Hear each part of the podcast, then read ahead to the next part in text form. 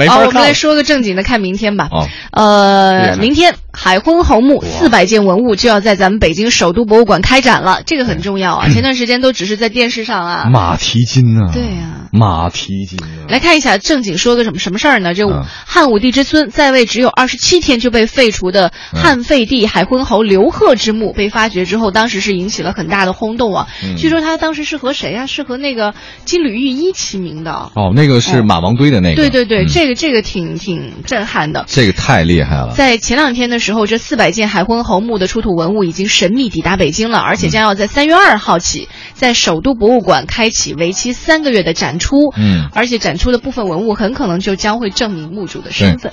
呃，我们也看了一下，这个、呃海昏侯墓是目前发现的保存最好、结构最完整、功能最清晰、最有完备祭祀体系的西汉列侯的墓园。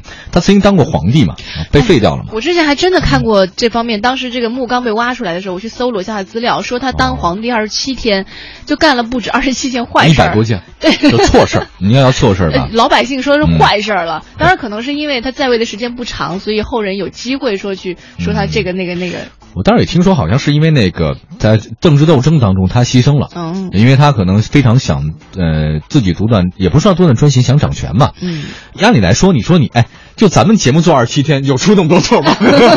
他还们没来得及哎，我们还没来得及呢，怎么可能出那么多错？肯定是有人也故意的抹黑他有，点演绎的成分，有点演绎成分。然后呢，看一下这次展览几个看点啊。嗯第一点就是从来没有对外披露的你们的文物，第一次见面。嗯。有些什么呢？大量的玉器，正宗的摸鸡校尉范儿。我看你这眼神儿，你对这些文 物你都图谋不轨的感觉我。何止图谋不轨， 我我多想染指啊！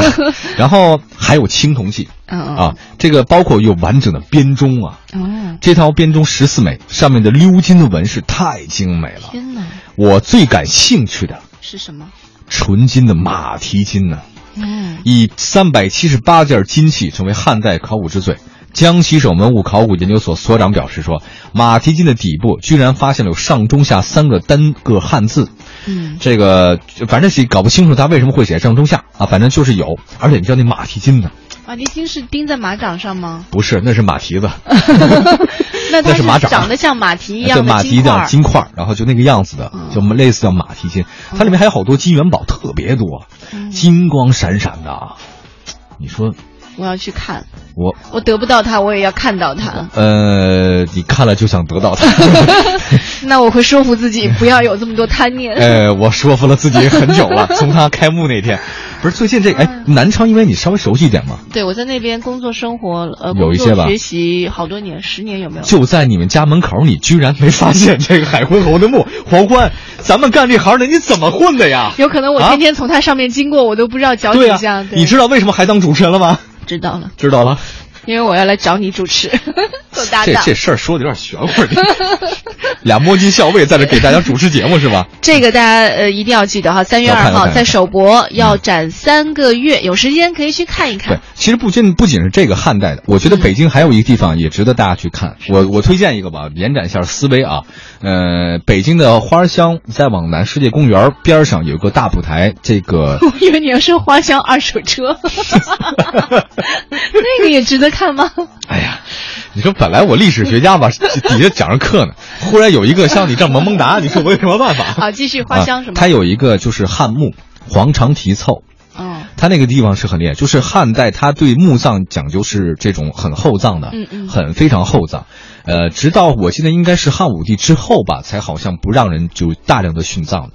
那之前呢，好像是有很多的这种陪葬品特别那多。是一个嗯博物馆还是啊，它是个汉墓博物馆，叫大宝台。大宝呃，草字头底下一个宝啊，大宝台这个地方呢是什么呢？曾经的，呃，当时在那个地方，曾经在七八十年代的时候发现一个汉墓，这个汉墓里面它有个最重要的规格叫黄肠题凑，黄色的黄，肠子的肠，题呢就是呃问题的题，凑呢凑在一起的凑，这是一个明代的诸侯王，呃，这是呃汉代诸侯王的一个列侯的一个非常规高规格的一个墓葬方式，它有黄柏木的木芯儿，嗯搭成了一个一个类似于，呃，矩阵式的一个啊、一个大型的墓葬坑，嗯全部都是那种黄场黄柏木的那个木芯儿做成的一个一个非常棒，一个一个搭在一起，非常震撼。它是什么一个群墓群吗？它是一个呃一个王的一个墓葬在这里面哦，而且你进这个院儿的时候吧，请注意看，你在看往这个黄长提凑大宝台汉墓的那个路上，那个院儿里面还有口井。嗯，这口井，我曾经在我的书里写过，这口井很厉害，是金章宗和李元妃他俩在那边在那边避暑的一个井井口边儿。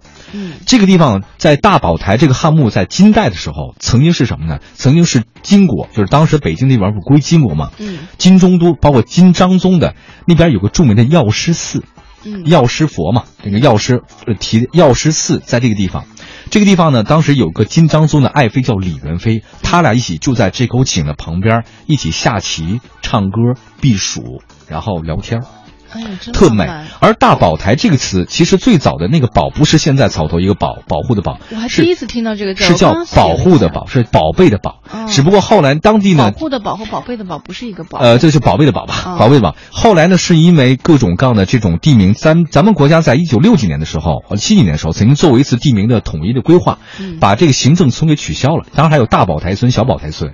当时这个地方是什么呢？其实是当时金章宗的爱妃在这个地方的一个避暑胜地，就避暑台别墅区。嗯相当于咱们这儿行宫行宫嗯特别的美好。而整个大宝台再往南看是麦浪无边，全部是一片的麦田。然后在这个地方呢，你想想看，那个贵妃站在这个高台之上，她的她的老公是皇帝吧，在那个水井边上一起跟她唱着歌，下着棋。多有情调。而且这个在那个井里面出土了中国非常非常古老的一个棋盘，象棋棋盘。就是当时他们下是不是元妃输了以后不开心，然后把棋盘一掀掀到井里去了。哇，你好有想象力啊！ 我怎么不没然怎想么到、这会个？在井里发现棋盘呢？这个我也不是太了解。这个输不起，都是因为输不 起，这本来挺浪漫 呀，不是这什么这是翻脸了。输不起是不 是？我挺有不下了嗯，对，所以当时发现这个汉墓的时候，有很有意思，就等于说是金代的这个寺庙建在了汉墓之上，这两个地方是重合的。你太有才了，你简直就是人生的活字典啊！ 不要这么看着我，我会骄傲的。哎，现在如果再站在那个台上往南看，看不到麦浪滚滚， 那看到的是什么呃？是万达购物中 心。哎呦呵， 好像是个地铁站，我记得有大宝台有那个地铁哎，大 家站。可以去站台上去感受一下 嘛，好不好？现在好像没什么了，我反正就输不起 呗，就把棋盘扔井里了。哦，那个棋盘在哪里？有首都首博有首博那个棋盘，啊也有有有是有吗，我记得在几楼啊？啊，我那没记住了，反正有那个棋盘我看见过首博，我没多久前还刚去逛过了。啊，逛过是哎吧有？一次逛首博太累了。呃，紧接着三月二号，在不远的将来，你可以在不远的明天，嗯会有四百余件海昏侯的这个出土的文物会是的到达首博。大家如果有机会的话呢，不妨去看看。哎呀，光说这个海昏侯墓都说了那么多了，主要是我太有学问了，没办法， 每天你都要给我们分享一个请买我的书，我书里有这段啊。九门内外。对对对，哎是请吗我书里有金章宗这段啊。而且三月十九号你是不是还要去啊，我做有一一个签售签售会，签售会。嗯。